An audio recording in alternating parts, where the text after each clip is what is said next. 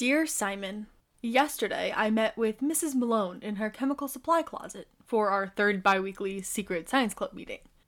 We're thinking of making the meetings non secret, but Mrs. Malone wanted to wait until after the school position election since she's hoping to get voted back into her original position of advanced ceramics instructor.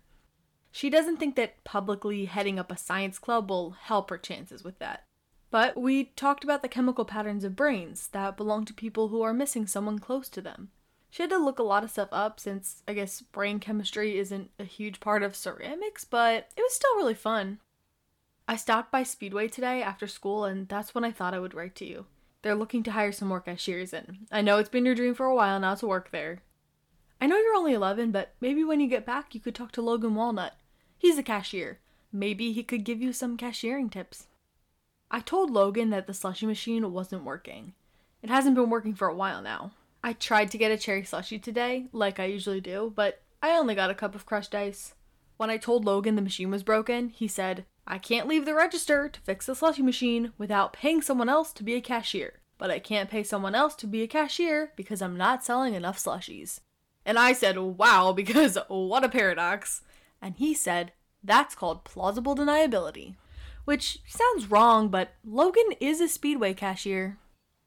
So, because I want the slushy machine to get fixed, I paid for the slushy, even though it was just a styrofoam cup of crushed ice. And then I sat down at the sagging picnic table behind the store. Maybe when you get back, you could start at the Speedway as an intern or something, so that Logan can afford to have a cashier and a working machine.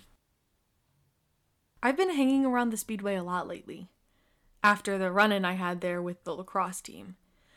Leanne Waterstone, the current editor in chief at the Lakeview High bi monthly newspaper, says I should be focusing on other stories and that hanging out at the Speedway picnic bench during all my free time in hopes of catching a glimpse of some athletes and or lab-coated figures is invasive of people's privacy. But I don't know, Simon.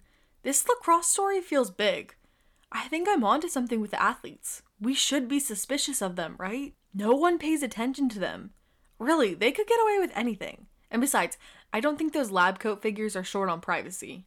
I mean, they live in the woods behind the speedway. Not even Moth Person hangs out in there. It'd easily make a top 10 list of the creepiest woods in Lakeview. You know what? That could make a great story for the newspaper. I'll have to run it by Leanne.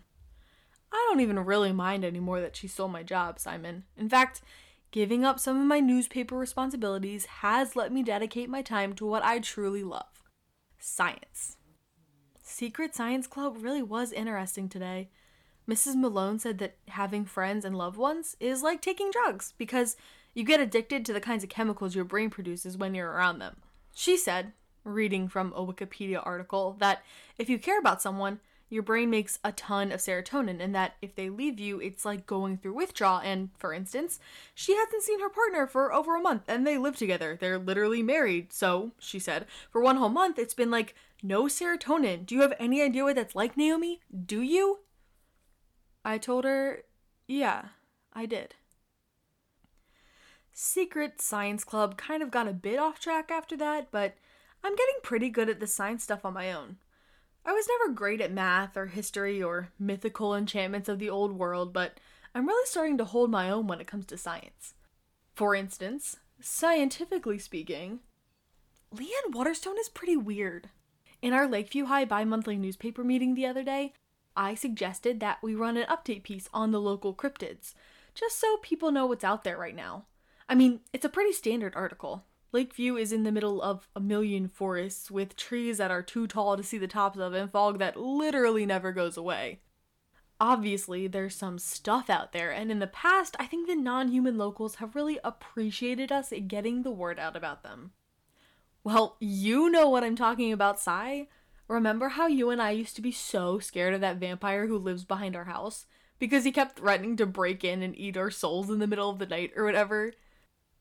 But, as mom has always said, you have to talk through your uncertainties instead of letting them scare you. And once she sat us down with the vampire and we all talked, running into Reginald Alarak IX got a lot less startling. He's just a down to earth vampire who likes Hawaiian pizza, romantic comedies, and sometimes threatens the neighborhood kids, but only to keep up appearances. He says hi, by the way. Hopes you're doing well. So I think the local cryptid piece is super important, just to get everyone on the same page. But Leanne, sigh, this is going to kill you. I suggested the cryptid update piece, and she said, honestly, she said this, this is a quote. That's a neat idea, Naomi. I didn't realize you published fiction. Fiction! Can you believe this girl? I was like, Leanne, every cryptid is real. And then she sat there and blinked at me for a full minute. I think I just confuse her. It's like she thinks I'm joking half the time, but I'm not. Not about cryptids. Or athletes. She's weird about athletes too. I think she used to be one, but I'm too scared to ask. Field hockey or something. What even is that? Is there more than one kind of hockey? That's confusing. Working with Leanne isn't all bad. She's a pretty good journalist, I will admit. Her story ideas are fun, and she's good at talking to people, even though she's new. And sometimes, when she's thinking, she taps the side of her cheek with her index finger. So weird. but most of the time, working with Leanne just doesn't make sense. I don't know where she came from. I don't even think she knows where she came from. And I don't think she likes living in Lakeview. We've always lived here, so I don't really think about it, but I guess moving could be scary. And as annoying as it can be to have to work with another person, I am worried about Leanne. She gets freaked out by the strangest things. Like Danilo's brother, Ivan the ghost, stopped by our meeting the other day to say hi, and Leanne literally screamed. She said she's never seen a ghost before and that it was a little alarming. I don't know if you've heard about this, but Ivan's girlfriend just broke up with him. She's a beauty vlogger and a zombie, so I think he took it pretty hard. And Leanne yelling in fright when he materialized across the table from her must have been a huge hit to his emotional state. I was like, okay, maybe Leanne is just afraid of death? So after the meeting, I told her that thing Moth Person always says Everybody is immortal until proven otherwise. But she just didn't go for that. She was all, that's just not true. So I said, Leanne, you haven't died yet. Maybe you'll never die. And then I added, that is called a catch 22. She thought it was called plausible deniability, which does sound right, but Leanne is a newcomer. Maybe I shouldn't have, but I asked Mrs. Malone why she hadn't seen her partner in a month. That kind of felt like prying, except I have recently found myself in a bit of a similar situation, missing someone and all. Mrs. Malone said she didn't know. She said that her partner, Megan, went out one night to run some errands and they just haven't come back yet. That's all Mrs. Malone knew. She said she thought everything was normal, nothing weird. Megan wasn't acting funny or anything. They're just gone now. I haven't been able to stop thinking about it since.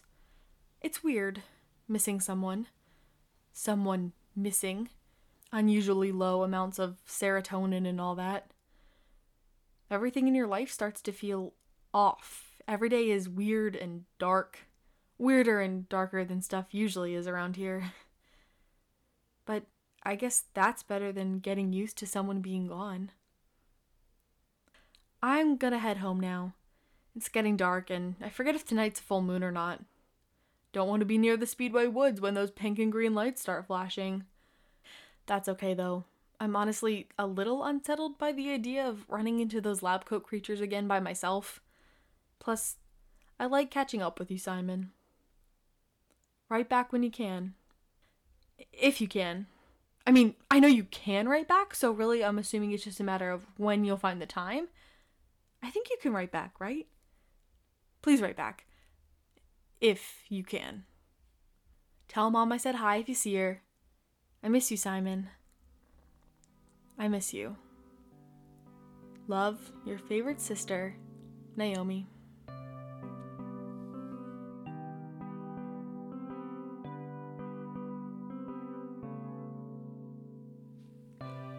Thanks for listening to Lakeview. This show is written and produced by Sophia Durisi. The voice of Naomi is Sophia Durisi. Original music by Christian J. Davis. You can find more of his work on YouTube, channel name WTYGI.